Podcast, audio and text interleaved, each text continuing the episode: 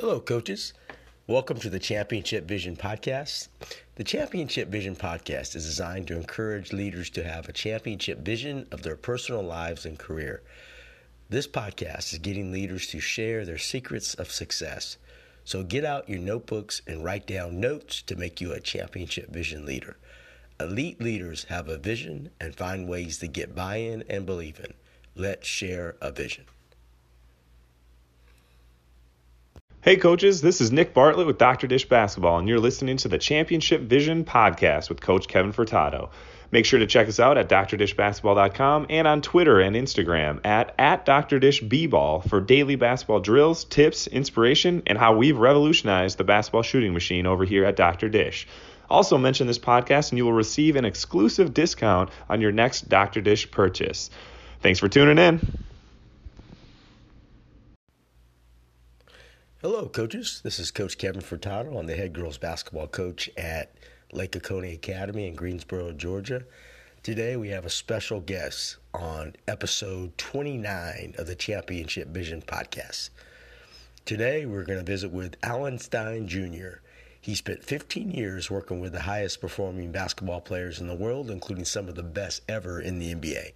He shifted focus about two years ago to enter the world of corporate speaking when he realized that the leadership, culture, and teamwork he was teaching through basketball could be applied in the business world as well.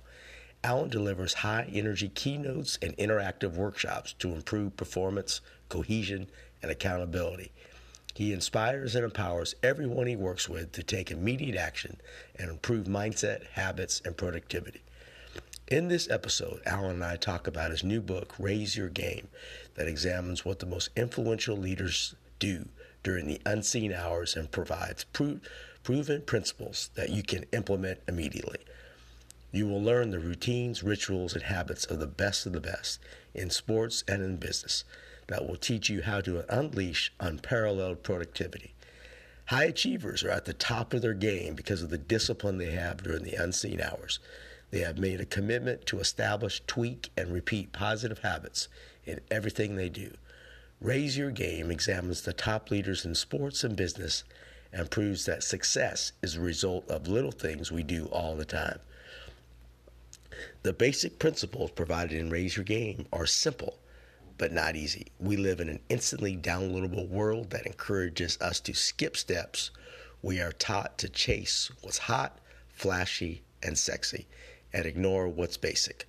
But the basics work. They always have and they always will. Raise Your Game will inspire and empower you to commit to the fundamentals, create a winning mindset, and prog- progress into new levels of success. Go grab your notebook right now so you can write down all your favorite quotes as you listen to the episode of the Championship Vision podcast with Alan Stein Jr. Coaches, let's welcome Alan Stein Jr. This is Alan Stein Jr. My new book, Raise Your Game High Performance Secrets from the Best of the Best will be available from all major book retailers on January 8th. Raise Your Game takes a rare peek behind the curtain and shows you what the top coaches and players in the game do during the unseen hours. I share their routines, rituals, and habits, as well as proven strategies that you can implement with your team immediately. If you want to maximize your coaching impact and influence, Order your copy today at raiseyourgamebook.com. Hey, good morning, Kevin. Alan, how are you? I'm fantastic. How are you? Good. I'm doing great. Hey, we're a small time operation here, you know. no, that's okay. This works out well, man. I'm excited to join you. That's great. I sure such a great honor to have you on. No, my pleasure. I got so many of my friends that uh, uh, my players and uh, coaches, they all part of. Uh, they all they're all really excited to listen to the podcast and everything I was telling them about you. Hey, um, welcome again, and, and can you tell us a little bit about your background um, and how you developed this? Uh, how do you become how, this drive to become the success you are right now at this time? You know, basketball was my first identifiable passion. I, I, fell in love with the game at probably five or six years old, and it's been a major staple in my life ever since. And I'll actually be turning 43 coming up here in January. So, you know, basketball has been a, a, pillar of my life.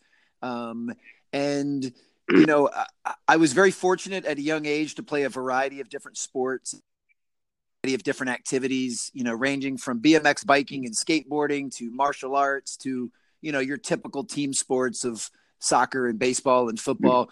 Um, but there was something about bad- basketball that, that just resonated the most with me, and that was always my favorite. Uh, I was fortunate enough to be a pretty good high school player and then uh, play down at Elon College, uh, which is now Elon University down in North Carolina. And uh, I, I knew that when I graduated college that that I wanted a career in the game of basketball. Uh, but of course, in the late 90s, there weren't that many options of things to do. I mean, the most obvious option would be you know, to to be a teacher and a coach. And uh, I thought that was the route that I was going to go, but quickly realized I, I just wasn't as passionate about the teaching part as I was about the coaching part. And both of my parents were in elementary education. Both of them were teachers, so I have a tremendous respect and, and for that vocation. And realized that you know if you're going to be a teacher that's not something that you can just go through the motions and mail it in. I mean, you need to be all in for your students. You owe them that. And I realized that's just not where my heart was. So I needed to find a different path. And excuse me. So I ended up uh, pursuing being a basketball strength and conditioning coach.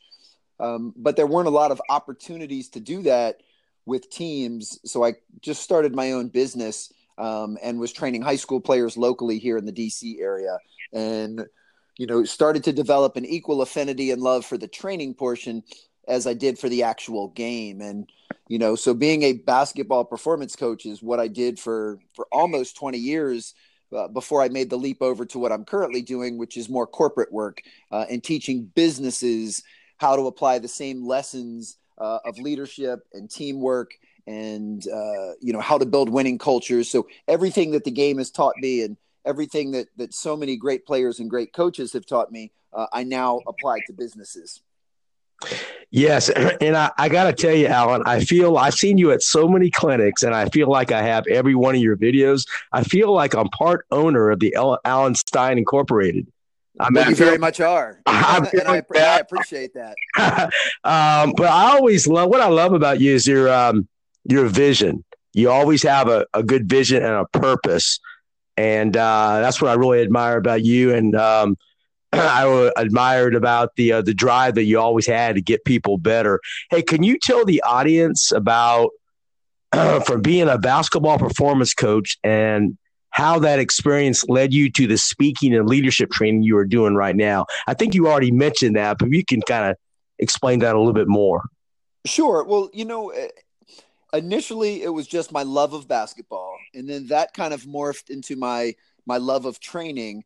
Uh, but then after being in it for for a while i started to develop an equal love for just pouring into to players and to coaches and to serving players and coaches and and arming them with everything i could uh, to be the best players and coaches they could be. So things like leadership and team cohesion and um, you know again building winning cultures those things all became really really important to me. And over time it just became uh, that basketball was simply the vehicle for me to do that. And you know now I, I consider my greater purpose is to fill other people's buckets and to empower and give people the tools they need to be the best versions of themselves. And for most of my career basketball was just the platform to do that. So I, I kind of outgrew just looking at myself as a performance coach and really tried to look at myself as a as a servant leader that that wanted to pour into players and coaches. And and even though I don't do a ton in the direct basketball space anymore most of my work is corporate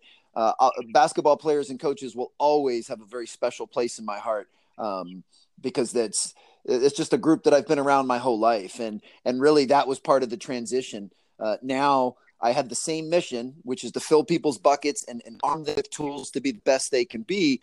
I've just kind of pivoted in audience, and it's it's now not just players and coaches, but folks in the business world, uh, entrepreneurs, executives, and so forth. So um, I, I think part of that just comes with maturity. You know, if you would have asked me 15 years ago what my job was, it was to get players to run faster and jump higher. Now, if you ask me what my job is, it's to help people be the best they can be. So uh, I, I'd like to believe that through experience uh, and some maturity and hopefully some newfound wisdom, uh, that my purpose has has grown. Yes, and of course, most of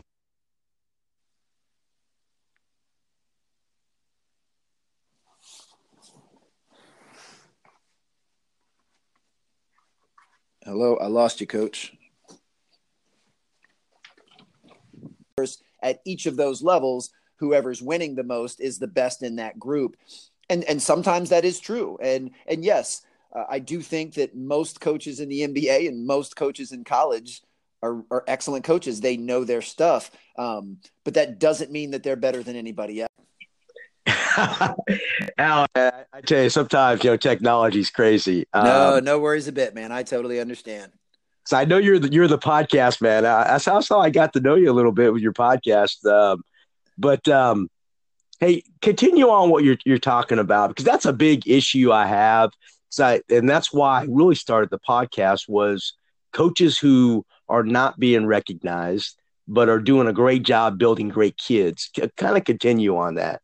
Yeah, well, and that's the thing. I just think, and I love that that's your mission. I just think, generally speaking, all of us in every realm need to do better jobs uh, praising the process and praising those that do things the right way. And, you know, now more times than not, when you have a coach that does things the right way and they know the game and they develop their players and they have a culture, they will win more often than otherwise, but it still doesn't guarantee a state championship. I mean, those things still come down to the horses you have in the stable. So, sure. you know, I, I still find there is a direct correlation between creating a winning culture and actually winning games. Uh, I think what you'll find is those, uh, you know, those those coaches that you're talking about, they're winning more than they would have if they weren't doing things the right way. Exactly, uh, but we yeah. just need to praise that. And you know, perfect example. Uh, last night, uh, so I have eight-year-old twin sons, and and they're on a basketball team, and they practice every Friday night from seven to eight. And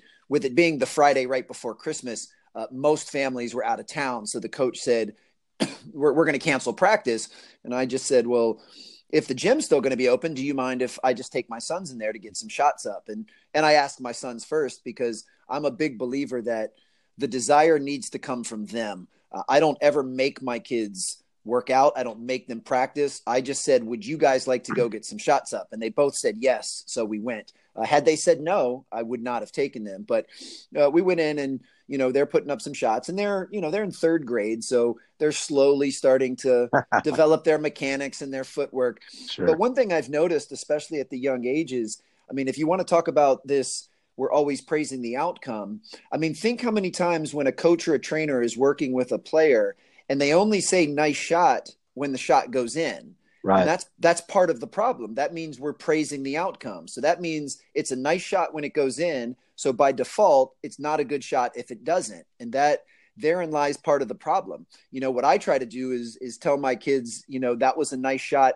before I even see if it goes in. Because it all has to do with their footwork and their mechanics. Sure. And if they shoot the ball correctly, I don't care if it goes in or not. I want to praise the fact that they did it right. Because you know very well that that you can make bad shots and you can miss good shots and too often we're not we're not praising things that are done right. You know i believe that a shot is either good or bad the moment it's taken. It has nothing to do with whether it goes in. It's all about time and score and who the player is and if they're in rhythm and if they're in range and is there a defender close to them? Could they make a pass for a better shot? When you take all of those things into account the moment the shot is taken, yes, that was a great shot for our team to take, or no, that was not a good shot for our team to take. So whether or not it goes in is is irrelevant, and that just gets reinforced during games. You know, now when my third grade sons go and play in games, parents only clap when the ball goes in, and they don't clap when it doesn't, and that's right. that's reinforcing the wrong things. yeah, and particularly at the like you said at the youth level, uh, and I see so many. It's hard to train youth coaches, by the way. Out, I just want to tell oh, you. Oh yes. Oh my word! But um, yeah, you're trying to like you know. Let's take for example. Uh, I'm an elementary PE teacher. I got the best job in the world, by the way. Nice. Um, and I I work with third graders like your sons. Um, And it's all about just learning the proper technique and not focusing on the results. Um, but a lot of youth leagues are just just the back. You know, I mean, they're going five on five, and we I play all my all my youth camps. We go three on three, no more. I love um, it. And it's all about footwork. It's all about you know shot mechanics, and you focus on that only. Uh, but it's hard to do, and the parents are sometimes the worst. I mean, the worst critics sometimes, as you said. Of course, and and you know it's I mean, I'm again, I don't want to make it sound like I live in this Pollyanny world where the the outcome is not important. I mean, I understand right. the the premise of the game is put the ball in the basket. So sure. making shots is important, but as you just mentioned so insightfully, there's a process to that. At the younger ages, the ball actually going in the basket should be less important. Obviously, when you get up to high school and then college and pro, I mean, that's what they're getting paid for. If the ball's not going in the basket, then you're not going to get paid. Um, so I, I get it, but but what I want is to make the connection, especially with my sons, that if you shoot correctly, consistently, the ball will go in more times than it than than it would if you didn't and that's the connection i want them to make that just because you use perfect footwork and perfect mechanics it does not guarantee the ball that's it's going in but it increases the chances that it will. And that's no different than a golf swing or, or any other skill. Um, so I just want them to make that connection. Then, of course, the, the most important connection I make with them is that if you want to get good at any skill, then you have to put in the time and you have to get in the reps. There's never been a shooter in the history of the game that hasn't put in the time to deserve to be a great shooter. I mean, you go down the list, whether it's Reggie Miller or Larry Bird or Ray Allen or Steph Curry, all of those guys put in an unfathomable amount of work uh, during the unseen hours to be good at that that specific skill. And that's the other thing I I want my children to know that there's a direct correlation between how much work you put in during the unseen hours and how many reps you get and how good you'll be at that specific skill. So you put in the time, you master your mechanics and footwork, you repeat that, repeat that, repeat that, and then you will be the best shooter that you're capable of. And that's that's all any of us should be looking for. Yes, and you need to send that to all my players, please. I'm going to have you do like a little audio for them, um, and that's because I have I have one player that's a sophomore. She's a great player, Alan, and but she is practicing and working on her game every day. She's very, very disciplined. And obviously now at this point, um, you know, she's she's dominating the scoring and she's she's shooting the ball well, but it's not something that it just happened. Something that she's been working on, and uh, we're trying to sell that to our players. And that's always the challenge of coaching, right? Trying yes. to get them to work in the off season. Um, hey, tell me about. Uh, we're going to talk about your book, and I love the lessons. I've actually pre-ordered your book. I'm so excited about reading it. Thank you. Um, Tell me about your experience with two of my favorite coaches, Morgan Wootten of DeMatha and yes. Stu, Vet- Stu Vetter of Montrose. You can't work with two better coaches, Alan. Yeah, well, I mean, yes, and and the only my only hesitation to that is Mike Jones, uh, the coach that took over for Morgan Wootten when he retired. Uh, yeah. I actually I would put on that same Mount Rushmore. Uh, Absolutely. Coach Jones. I mean, can you even imagine uh, the the internal and external pressure taking over from Morgan Wootten and the all-time winningest coach in high school basketball. And, wow. Coach yeah. Coach Jones did that seamlessly, and and he's still the coach at DeMatha and does a great job. But yes, uh, very fortunate. You know, it was neat uh, growing up in this area. Uh, I did not go to DeMatha, but I always went to Coach Wootten's summer basketball camp. So I was very familiar with him and and and the way that he did things. Because uh, I would go to camp two or three weeks a summer for most of elementary, middle, and even the beginning of high school. So, you know, I had always had this infatuation uh, with Coach Wootten and with DeMatha, and then to have an opportunity to work there years later under, you know, his protege Mike Jones was really, really cool. But yes, uh, Coach Vetter, Coach Wootten, and Coach Jones uh, are as good as it gets. And the, here's the thing, though, you know, those guys have won a lot of games, and they'll all be the first to tell you that it's because they had great talent but those guys also, all three of them, were very process driven and did things the right way. You know, character counted. Um, you know, the they, they ran their you know they ran their practices with surgical precision. I mean, those guys did things the right way. So they're perfect examples of the coaches that you mentioned earlier but they were also able to win. And and of course, you know, all of those both of those programs, DeMatha and Montrose, you know, we were able to recruit players. So, uh, you know, within the rules, of course. Um, so we were able to have, you know, some say in the level of talent that we had. And then, you know, nothing attracts talent like winning. So when you win sure. and you develop players and they go on to be successful in college and the NBA, then more players want to play there. So it's kind of this this cycle. But you know, if Mike Jones were to leave DeMatha tomorrow and he were to go uh, to the most rural suburb of the smallest city in the United States and coach a girls JV team, he would still be the same excellent coach he is. Now he might not get as much notoriety as he gets at DeMatha, but that wouldn't make him any less of a coach. Uh, same thing with, I mean, Coach K could retire from Duke tomorrow and start coaching my son's third grade basketball team, and he would still be a brilliant coach. So that goes back to my earlier point that, you know, the level at which you coach, that has nothing to do with how good you are. Uh, how good you are has to do with your ability to develop your players and develop your team so that they can maximize their potential and be the best they can be. And sometimes that's good enough to win, and sometimes it's not. Right, and all those guys, and of course, I love. I studied Morgan and uh, Stu Vetter and so forth. On the, I, they're probably the only other coaches that I have probably more videos than Alan Stein. I mean, I mean that's I have all those guys' information, and those guys are such character building guys.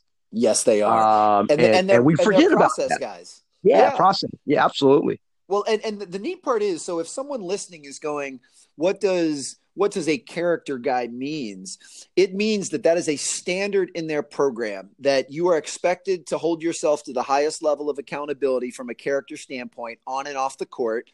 And if you don't there will be consequences. You are being held accountable for doing that. And not only are you held accountable but these things are emphasized and they're praised every single day you know because that which gets praised gets repeated. So both of those coaches you know uh, talk about character and praise when you make a good character decision and then you get punished or there's consequences when you don't you know if if you're caught cheating on a test or you miss homeroom or you know uh, someone sees that you didn't touch the baseline when you were running a suicide sure. Know, those are all examples of a momentary lapse of character and the nice part about you know coach vetter and coach jones is they also understand that we're playing the long game, that we're trying to develop, in this case, young men, because both were right. all boys' schools, but obviously applies to, to females as well, that we're playing the long game. And kids, which is what they are, are going to make mistakes. Kids are going to not touch the baseline on a suicide. Uh, kids are going to skip homeroom. Kids are going to have a momentary lapse of judgment and copy someone else's homework. So when those things do happen, what makes them so remarkable is that they use them as as learning lessons and as teaching points. They take advantage of the fact that you didn't touch the baseline and now I'm going to teach you a lesson that will be with you for the rest of your life. So it's not about condemning someone or, you know, uh, making the punishment this this, you know, monstrosity. It's about using these little mess ups to teach them to strengthen their character moving forward. And, you know, having been a part of both of those programs, they would only recruit kids that they believed had high character and came from high character environments. But then, even more so, by the time those kids graduated, their their character was even stronger. Yeah, and, and you never know that, right, Alan, until you know 10, 15, 20 years down the road, the impact you had on these kids. Yes. Uh, and I think a lot of these coaches now, not, not a lot, but I, I, don't think they really value that. I think they really value the wins and losses. But there's a lot of great coaches like Morgan Wootten, Stu Vetter. There's a lot of them out there um, that really need to be recognized for those accomplishments. But those are something that, that it just goes just goes unnoticed. But I think the value of that is these kids coming back to their programs saying yes. thank you and um, uh, that's well, one of those. It, you could write a book on that, Alan. I mean, just on for sure. The, yeah, absolutely. Well, and I was going to say, you know, the, the same is true in the business world. I mean, um, the businesses that get the most recognition, you know, that's Apple and Google and Nike and the big Goliaths that that everybody's familiar with. And yes, in many cases, they do a tremendous job. But you know, you know as well as I do. Um, the power of the the mom and pop shop and the small business and that you know i have met so many ceos and executives and founders and entrepreneurs that run small businesses that no one has ever heard of that are wildly successful. You know, they save, they solve major problems for their customers and, and clients. Uh, they run great businesses. They have uh, immaculate customer service. They have tremendous culture and and you know uh, retention with with the folks that work with them. I mean, they're doing it at a super high level, and yet no one's heard of them. And it's and I'm always fascinated when you know like a group will reach out for me to speak. And I'm thinking, okay, I'm not even familiar with them. I've never heard of them. And then I start doing my due diligence, and I'm like, oh my goodness, this this is a hundred million dollar company. They've been in business for 50 years. They have a tremendous reputation with those they work with. And I had never heard of them before, and they're as good as anybody out there. And that's the same with you highlighting a coach that most people haven't heard of because they haven't won a state championship, and yet they do everything at a super high level. It's it's really the same, and, and we could do this in any vocation. Um, you know, you, you look at the musicians and you look at the the actors. I mean, the ones we're all enamored with are the ones that are on you know the most on Netflix and the ones that are selling the most records because they they've cracked the code for the outcome. But there's just as many talented musicians. I mean, we see it every year on whether it's The Voice or American Idol. I mean, how many incredibly talented people there are out there, but they don't necessarily get the recognition. So um, even though we do live in a very outcome based and results oriented society, I, I'm with you 100%. I think we need to start praising people that that do the process the right way. Absolutely. The unknown soldiers and the hidden greatness that's out there is unbelievable. I'm, uh, I, mean, I see greatness every day with just the little kids that I work with. Uh, and, and I guess our jobs, Alan, is right to get it out of them. Yes. Right. To inspire and so forth. Hey, I have a great question for you. I just want to get your opinion because I know um, you really know probably these two players, Kevin Durant and Zion Williamson. Kevin Durant when he was coming out of college, there was potential greatness, but he was he was thin, he was not strong. The critics were all over him. And then you have Zion Williamson, who's considered probably one of the best unique athletes ever. Yeah. And, and they're, they're, they're two different. Now, Kevin Durant has been, I think, I think he's the best basketball player on the planet. That's my, that's my opinion. But Zion Williamson, he's, he's coming up. He's strong. He's built strong and he has all this pressure on him to produce. He's already great and he hasn't really done anything. Tell me the difference between those two. You know Kevin Durant, how Kevin Durant came up. A lot of critics were on him about all the flaws and things like that, and how Kevin Durant has. Can, can Zion Williamson do the same? You know, I, I, don't know a lot about Zion. I've never met him personally. I mean, I've I've certainly caught a couple of Duke games this year, and I've seen most of his high hmm. school highlights, which I agree are, are absolutely insane. Um, but I don't know enough about him. I do know enough about the Duke program and of Coach K uh, that they also recruit guys of high character. Uh, so the fact that he's at Duke uh, leads me to believe that in addition to his physical raw materials, he also has the mental and emotional raw materials uh, to be great as well. Now, clearly he's only going to stay under the the coach K tutelage for you know less than a calendar year because then he's going to move on, uh, which is a shame because he, he could probably learn so much if he would stay for a couple years. But totally understand and support him him going. You know, really the big difference.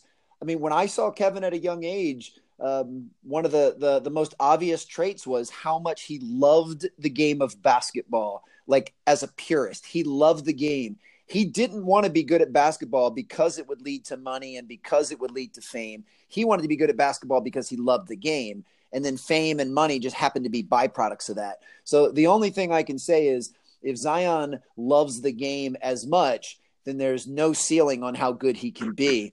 If if he's only if his main drive is external to be famous or to make money, or his main drive is because other people just say, hey, you need to play basketball because you're this athletic freak, um, then it will limit how good he can be. But from everything I'm watching now, I mean, he appears to be a great teammate, uh, appears to be unselfish. And yeah, he was definitely born with some once in a generation physical tools. Uh, so it will yeah. just be interesting to see. And, you know, the other thing is, you know, I mean, eh, all the way up until even while he was still at OKC, I knew some of the people at OKC, and they would say, you know, even after he had won his MVP award, that Kevin acts as if he's on a 10 day contract. he's still the first guy at the gym every day and the last guy to leave. In fact, uh, there was kind of this running joke that it started to become a competition between him and Russell Westbrook who could get to the gym the earliest. Like whoever showed up first had bragging rights that day. And, and legend has it, I mean, it got to the point where those guys were getting to the gym two or three hours before practice because that's what they needed to do to beat the other guy. But then that started to become contagious with the other players, and the other guys started coming in early. And even back in the James Harden days, then James Harden was coming in early. You know, so um, if if Zion is cut from that cloth, then I think we'll see, yeah, a, a once in a lifetime type player. Uh, if he's not, then he might end up going on that pile of guys that could have been great but never quite actualize their potential. And as a Coach K and as a Duke fan myself, uh, I'm rooting for him big time. I, I, would love to see that young man, you know, continue to do some really special things. Yes, absolutely. That that that Duke team is unbelievable. I mean, I yeah. I've never seen a team like that, Alan. I mean, that that's a great team.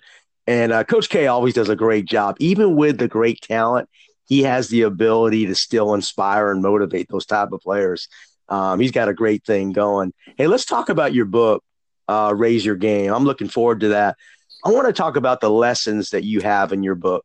Uh, and one of the lessons is the importance of standards. And you mentioned about Howard Schultz of Starbucks. Um, I'm really a big believer in standards, particularly in our program. Tell us, tell us the value of standards in organizations, basketball programs. What's the value of those? Well, this whole concept of standards is really, I mean, I took it out a page of the, the Coach K playbook. I mean, he was the first one that I recognized that used those words. Um, and basically, what he said, and, and this comes all the way back to one of his first books, Leading with the Heart, um, that uh, most organizations and most teams have kind of a top down approach where the top creates rules and everyone is expected to follow those rules. And if you don't follow those rules, you're penalized, or in the real world, you're fired. Um, and he believes that that's, and, and I concur completely, obviously, uh, that that's not the best way to create a winning culture. That standards is something that are collectively created throughout the whole group, and everybody has a say. And then those standards are what you you live out. That's the code at which you live by to uphold your your identity and your mission and your purpose. So you know and and in his book he has another book coach k called the gold standard that was talking about his first time with the the us olympic team and that you know he got kobe and lebron and kd and those guys uh, to help create the standards of excellence that were needed for them to win the gold. And then everybody agreed to live up to those standards and then they held each other accountable anytime someone didn't. So uh, that's where standards and rules are a little bit different. You know standards uh, are something that everybody has a say in and a voice uh, and you know, as a coach, when people have a say and a voice, uh, there's going to be more buy in and more believe in. They feel like they're a part of it. Uh, which is what we want. And then, you know, the standards are something that we just agree to live up to. So, you know, if we have a standard on our team that everyone will be prompt for all team mm-hmm. meetings, film room sessions, weight room sessions, practices, and games, and we all agree that that is a standard that's needed for us to be successful, then when someone shows up three minutes late, they've clearly violated one of our standards and that's just unacceptable. We we can't allow that as a coach. You can't allow that as a player or a teammate um, and we hold each other accountable for that. And and in line with that which what coach k has done such a great job with is letting people know that you know accountability is not something you do to someone. It's something you do for them. That if you show up kevin two minutes late to our practice and i hold you accountable for that that's a good thing. That means I care about you and I care about our program, and I'm not going to allow you to erode it by being late. So I'm going to hold you accountable. When you hold someone accountable, you show them that you care. You show them that you care about them as a person, and you show them that you care about your organization or team. And that's incredibly, incredibly important. And that's what I think Coach K has done a tremendous job of um, with with every team that he's had and every group that he's been with. Yeah, and just kind of adding on to that, um, you know, you mentioned about the Arthur Blank of Home Depot is about being a great listener. I love the I love the lesson that you shared about him going into the parking lot and you know talking to customers that did not buy anything. And you talk about being a great listener. What's the how can how can us coaches be a great listener with our players? Well, I do believe that listening uh, is the gold for all relationships. Like if you want to improve any relationship in your life immediately, whether it's with your spouse, with your own child, with a player, with a an assistant coach, uh, with a colleague, with a coworker, if you want to immediately improve any relationship, just get better at the skill of active listening because that's where the gold is. That's where you really find out what you need uh, to create the glue and the bond of a very solid relationship. So uh, even though it sounds counterintuitive because most people picture coaches as the ones that are disseminating the information and the instruction and the knowledge uh, because they're the experts. Uh, a really great coach will always listen. Uh, and they'll listen to their players, uh, they'll listen to their staff, and you know, with listening, you have to be able to ask insightful questions. And, and one thing I would always know, you know, I would notice that you know while I was warming the guys up at DeMatha, Coach Jones is kind of walking around and he's talking to the players and he's always asking them questions. And it could be something as little as, you know, hey, how'd you do on your chemistry test this morning? To, you know, hey, I, I know your ankle's been sore. How's it feeling today? To, you know, we've got a big game coming up on Friday. What do you think is our key to winning? And he was always asking them questions. And this does a couple of things. One, it shows the person that you care about them and that you care about their input.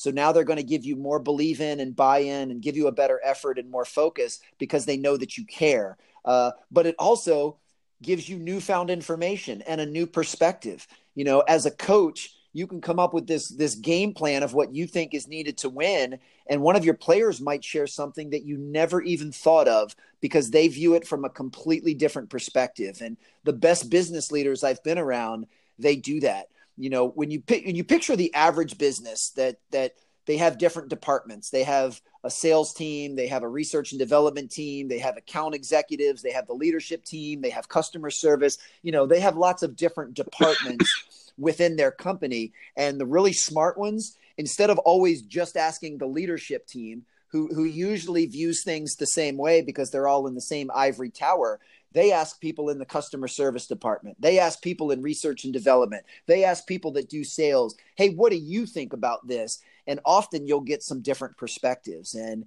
you know, uh, same thing with a principal at a school. You know, are you asking teachers in different departments of different subjects? Are you asking questions of the building service staff? Are you asking questions of your fellow administrators? Because the more stuff you ask, the more stuff you'll know. And and great leaders are always open to getting that little gold nugget or that knowledge bomb that they weren't even aware of when they open themselves up and they ask questions. Yes, and, I, and I'm gonna I'm gonna tell you that that's not happening at, at a lot of our schools. I mean, I, I, think that's one of the things that's missing. Um, there's not enough sit downs with admin administrations and, and and talking to teachers and coaches. I think that's something that needs to be done. I think in every school, I think that needs to be applied. Uh, too many decisions are being made by, like you said, certain committees and leadership yeah. teams without the teachers' input. They sh- that should be the main people in, that yeah. they should be seeking. But and, and, um, and is, as an educator, I don't see that. no, and it's and this is not just true in education. This should be for any team, for any business, and even even for a family. I mean, you know, I, am mm. very amicably divorced, and I, I have a very you know great relationship with my ex-wife. I have a great strong connection with my kids. I actually have them this weekend. They're they're being very patient right now while i'm uh, while i'm doing this interview. Right. And, and i run my family in the same way. I am always asking my kids questions and I want them to have input. You know, if we're going to go out to eat tonight, I want them to have input on where we're going to go and what they're going to order when they get there, as opposed to me always telling them, which is what I think happens most of the time when you have an adult and you have young kids. Now, right. most adults, as their kids get older and become teenagers, they start to have some input. But, you know, I believe in treating my kids now as if they are the adults that I want them to be. And it doesn't mean that just because one of my sons says he wants to eat at this restaurant that that's what we're doing but i want him to have a voice and i want him to say and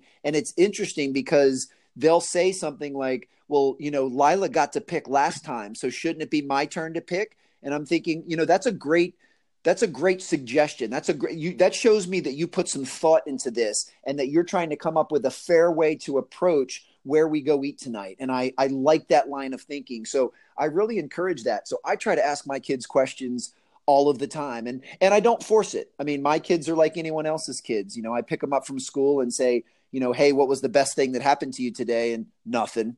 And and, and I have exactly. to res- I have to respect the fact that at that moment they don't feel like talking or sharing, so I right. don't force it. But that the most important part is that that I asked and they know that I care and then when they feel like talking, uh, you know, which usually happens a couple hours later, they'll say, "Hey, Dad, you should have seen this happen in art class today. It was really awesome," and it will just naturally unfold. So that's the other thing from a leadership standpoint. And when you ask questions, this can't be forced upon people. Uh, it just needs to be this this concept that I am open to listening, whatever it is that you want to share, and I would love your input. And that does become harder at bigger organizations. I mean, if I have a thousand uh, you know employees at my company it's not like we can take a thousand person vote every time a decision needs to be made um, that's not the point the point is making an effort to at least touch base and be open and so of our thousand employees you know 200 of them are in sales 200 of them are in customer service 200 of them are in research and development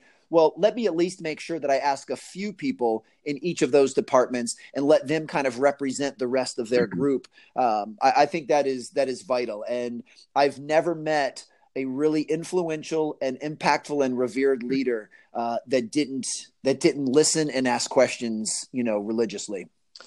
Yes, and along that line too, Alan, you talked about elite teams are open to feedback and making adjustments. Just the other day, my head of school is uh, and his name's Dr. Otho Tucker, and we talk a lot.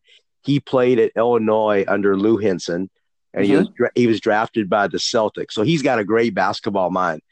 Uh, and I am not afraid of seeking out information, particularly from people who know the game.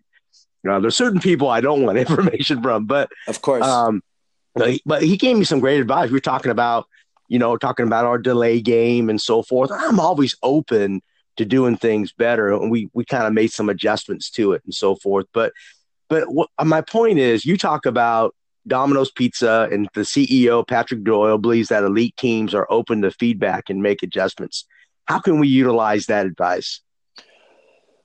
Feedback is a catalyst to growth. I mean, without feedback, will none of us will get better. And it doesn't matter if you're talking about Domino's trying to improve their pizza or a player being open to feedback on a coach trying to correct their shooting form or or footwork. We all need to be open to feedback. Uh, now, as you just mentioned, um, being open to feedback and taking feedback uh, are slightly different. Uh, I don't believe we need to take feedback from everyone. I believe we should be open to it. Um, you know, at right now, by trade, I'm a professional speaker, uh, and people are always trying to give feedback, you know, on a talk, and I have to discern whether or not that person's feedback is valid to helping me improve my craft. Not about the content, but if someone's going to come up and say, "Hey, you know, you should deliver it this way," well, the very first thing I have to ask is, you know, are you a professional speaker or are you a trained coach in professional speaking? Like, what is your experience? If you're just coming up to give me your opinion, that's okay but that doesn't necessarily mean it's qualified feedback.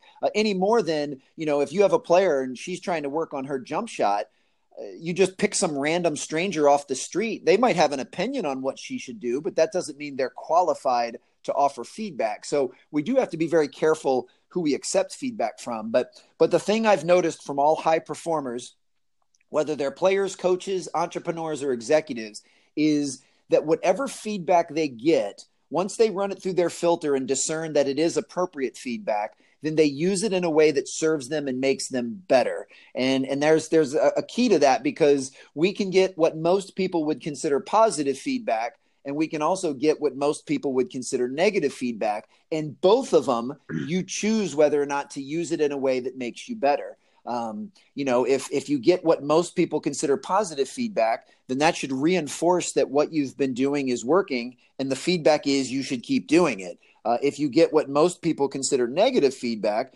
then you might look to change some things and tweak some things so that you'll be better served moving forward. So, no matter what feedback you get, you should be able to use it, you know, in, in, a constructive way. So, perfect example: you have a player and she's shooting jump shots, and you know, yes, your footwork looks great. Yes, your footwork looks great. Okay, well, that's feedback that she should keep doing what she's doing. Or you might say, you know, hey, your your lead foot is turned a little bit too much. You need to turn it this way. Oh, nope, your lead foot is turned a little bit too much. It needs to go back this way. Well, that's feedback that she can use constructively to now course correct and, and tighten the screws and refocus the lens. So Uh, it's it's important that we're open to it. And again, it is the catalyst to growth. Anyone that I've ever met that is not open to feedback is unconsciously telling me that they're not open to growing and they're not open to getting better. Yeah, and it's the same thing with our leaders. Sometimes we we try to coach up our players, like you're saying. Are they really listening? How are we? You know, how are we coaching them? You know, are, are we asking questions? I, what you're saying, it, it, everything's kind of all encompassing, right? Yeah. Uh, how we're communicating with our players. Sometimes we tell our players everything. Yes. And they're not they're not really listening, but there's probably a reason for that. Well, I mean, here, here's a perfect example. So you, let's say you're doing a little three on three scrimmage with your team, and a player makes what you deem to be the wrong pass, and you stop practice. Now, most coaches would do what you just said. You would simply tell them, no, that was the wrong pass. Instead of passing it here, you should have passed it down to this person here. You had a better angle and they were open. That's what you should have done. And that robs them of a learning experience and it robs you of the ability to learn what it was that they were seeing. So, in my opinion, a better approach would be to say, okay, stop, everyone. Can you explain to me why you thought that was the best pass? Why did you think that was the right decision? And and let them explain what they saw at that point in time. And and sometimes it'll be valid and they saw something and you know she was open at that moment and then the gap closed and the defender stole the ball um, but then it also it, it opens up to the autonomy of letting them decide what they think would be the right decision and then instead of telling them what to do you could say something to the effect of okay well i appreciate you sharing that and i see what you're saying but did you think about passing to this person over here? Because from my vantage point that would have been a better pass because you know and then you list your reasons. So it's more right. of instead of talking at the player it's talking with them and getting them because one of the best things we can do with with our children with our students with our players and with our employees is let them practice the skill of making decisions if we make every decision for them to the point where they're just puppets then they don't get better at making decisions you know it's it's not that much different than our body's immune system I mean, if you were to wall off and put yourself in a bubble so that no germs could ever touch you, over time you would weaken your immune system because your immune system wouldn't have any practice fighting off colds and fighting off germs. And it's the same thing. When you tell a player every single thing they need to do like they're a puppet, and then they get in the game and they have to make their own decision, well they haven't had very much practice at it so you know i believe in in delegating i believe in autonomy and i believe in letting players make their own mistakes and then talk with them to teach them what could have potentially been a better solution. Yeah, that's great advice. And I think it's hard for coaches under the competitive, you know, parts of practice and games. I, I see that a lot with coaches. You know, we get so dominant in, instead of just kind of slowing down and really kind of seeing it through their eyes, right? Absolutely. But that again goes back to the uh, we're just worried about the outcome. That right. we're just worried about making sure that we win. you know, I mean, because because some of the best lessons you can actually teach a player are actually in game. And are you willing? Depend. I mean, are you willing to lose a game? To teach a lesson is a question that most coaches need to ask. Now, remember, this teach a lesson could be a couple of things. One, it could be, you know, there's the the we're down by one, our team just got the defensive rebound, there's 15 seconds left. Do I call a timeout and tell them exactly what they need to do to win? Or do I let them try to figure it out on the fly and risk losing this game because they don't make the right decision? That's something a coach needs to be faced with. Another would be, you know, hey, my star player didn't show up on time for school today. So do I let her play and increase our chances of winning tonight? Or do I teach her a lesson and make her sit out and watch and risk losing? I'm not saying there's a right or a wrong to either of those scenarios. I'm just saying, as a coach, that's something we constantly have to evaluate and look at. Um, and, and, look at the bigger picture because learning those lessons you sit a, you sit a star player out where they have to watch a game and the team loses i can almost guarantee that is a lesson that will stay with them for the rest of their life so if your big picture goal is is to to help empower our players to become better human beings then that might be the right decision at that time. And, and like I, cannot stress enough, I'm not saying it's right or wrong, and I'm not telling coaches what to do. I'm just saying they need to examine that. I, I definitely agree there. I know from my experience, when I have done that, it really builds. We always seem to play better. The, the sure. other players step up and so forth, they just kind of bond together.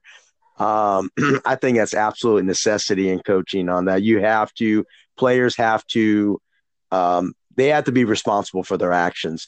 Hey, Alan, tell me one of your lessons is Jeff Bezos uh, talked about the two pizza rule.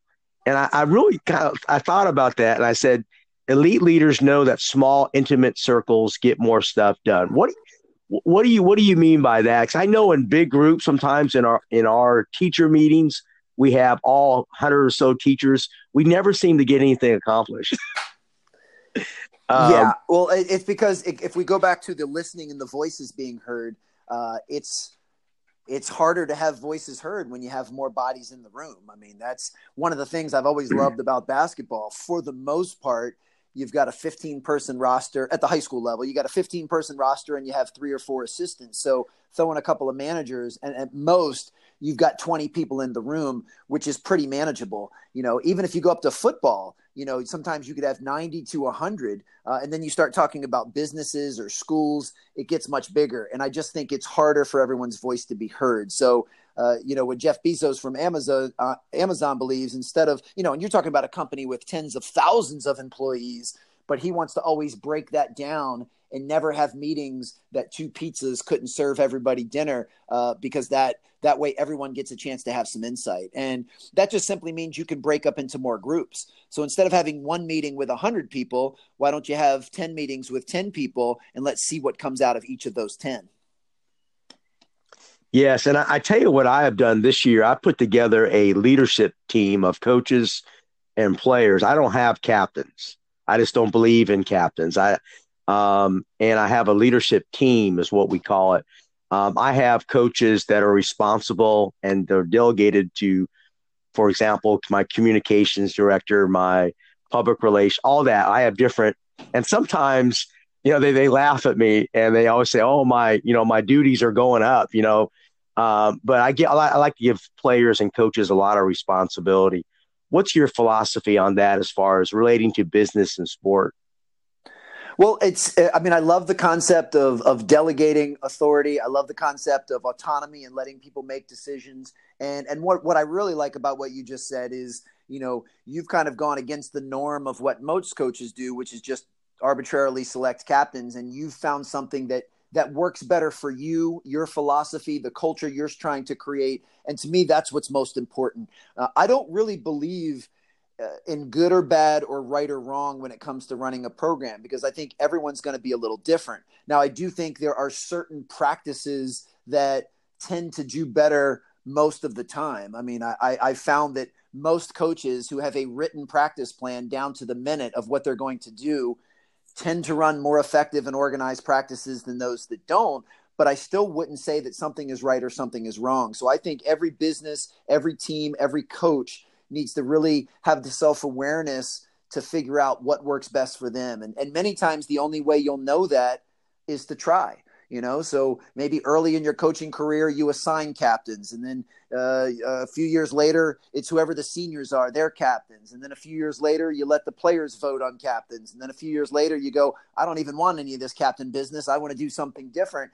I think that's how you learn. And, and you sure. learn from doing, but you also learn from asking. I mean, I, I think, you know, uh, we shouldn't have to make every mistake on our own. You should be able to go to some coaching mentors and say, "Hey, you know, I'm I'm I'm really wondering if having captains is the best thing I should be doing. Can you offer me some insight? What has worked well for you in your 25 year coaching career that you could share with me?" And if you ask that of three or four coaches, you might start to see some patterns, and you might be able to skip over the learning curve of of learning the hard way, and and you just figure that thing out. So, but I, I think that's I, I think that's crucial. I mean, yes, a company like Google or Amazon or Nike, you know, Facebook, uh, certainly they are doing some things right, which is why they've had that type of success. But I think the worst mistake a small business could make is say, all right, we're going to emulate Amazon. We're going to do everything just like Jeff Bezos does um, because it might not be a good fit. Just like if you woke up tomorrow and said, I'm going to coach just like Coach K, I'm going to be his clone and be identical to Coach K, that might not be a good fit for your personality. That might not be a, a good fit for your players and the situation you're in. so, but but over time, I think we all should be developing these convictions and and creating our own philosophies. And don't you agree, Alan? Guys like Phil Knight, Nick Saban, I know, and I, I study these guys. I know that they're going out and they're seeking other people. They're they're not just sitting back. They're going out and seeking information to try to get them better. Is that is that what you see through all these these great leaders? Absolutely. And and they don't just seek people that are in the same business they are. I mean, I you know, I had a chance to talk to Tom Izzo uh, a few different times and one of his best resources uh, was the football coach at Michigan State. Like they would just talk about coaching and leadership, not X's and O's and you know, even with the elite level players, you know, you take a player like a Kobe Bryant and he would relentlessly study Tom Brady. He would relentlessly study Beyonce. He would relentlessly study anyone that's a high performer in their craft to figure out what can he learn from them you know? And and for me um, you know even as a basketball performance coach yes i would learn from other performance coaches and yes i would learn from basketball coaches but i never limited my learning to those two domains. I was constantly looking for other people that could teach me something that i could then add to what i'm doing. And and i know that's one of the reasons i'm excited about the book is because it really bridges the gap where athletes and coaches can and should be learning from entrepreneurs and executives. And entrepreneurs and executives can and should be learning from athletes and coaches. And and that's really the whole purpose of the book is to kind of bridge the gap between those two worlds basketball and business and figure out takeaways that everybody can use Al, can you give me some final I mean really talk about what what what do you want listeners to get out of your books? I know I'm going to share it with my coaches, my players. I'm going to share it to as many people as possible. I'm really looking forward to the book. What is one last piece of advice that you want the listeners to get from reading your book?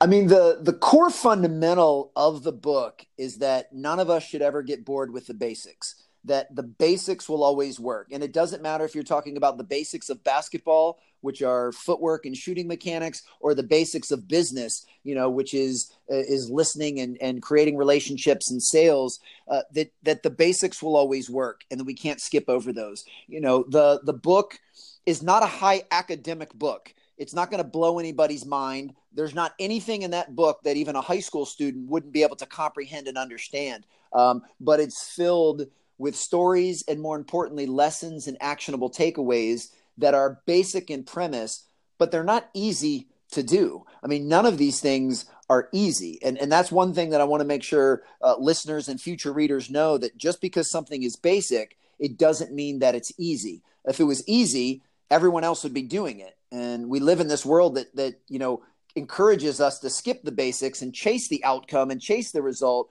and that's usually fool's gold. So you know, I, I think anyone that reads the book, I hope, has a much stronger appreciation for the basics. And then, like any book uh, or movie or piece of art, um, I just hope that it it gives them some some some things where they can think differently, uh, possibly view things differently, uh, reshape their perspective a little bit. Um, but not anything where someone would read this cover to cover and go, okay, this is everything I have to start doing. Uh, I want people to, to take bits from the book that they believe is a good fit for them and can fit into their convictions and belief, and hopefully do what the title of the book is, which is Raise Their Game.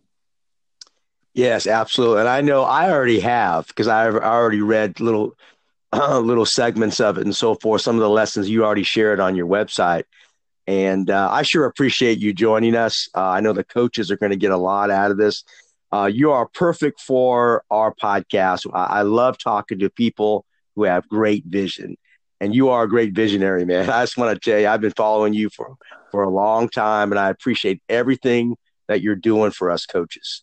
Yeah, well, it, well, it's absolutely my pre- pleasure. I, I, appreciate your support all of these years. It's, it's it's my honor to try and help give back to folks in the basketball community because um, they'll always be near and dear to my heart. And uh, uh, please drop me a follow up line because now that we've gotten better acquainted and I have a better idea of who you're trying to reach with this show, um, I've got a few people in mind that I know would be great guests for you uh, and be happy to introduce you to them via email. Um, and then, you know, not only do I want to be able to promote the show when you put it out, um, but I would love to be able to get a copy of this audio where I can repurpose it and put this message out to my followers and my folks um, just that we're all working together to spread the word because this this was a real pleasure and, and I appreciate you you moderating and navigating such a fruitful conversation. Thank you, Kevin.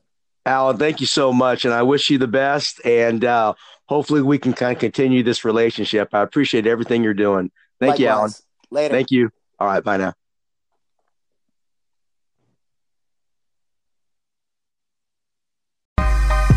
This is Alan Stein Jr. My new book, Raise Your Game High Performance Secrets from the Best of the Best, will be available from all major book retailers on January 8th. Raise Your Game takes a rare peek behind the curtain and shows you what the top coaches and players in the game do during the unseen hours. I share their routines, rituals, and habits, as well as proven strategies that you can implement with your team immediately. If you want to maximize your coaching impact and influence, order your copy today at raiseyourgamebook.com indeed.com.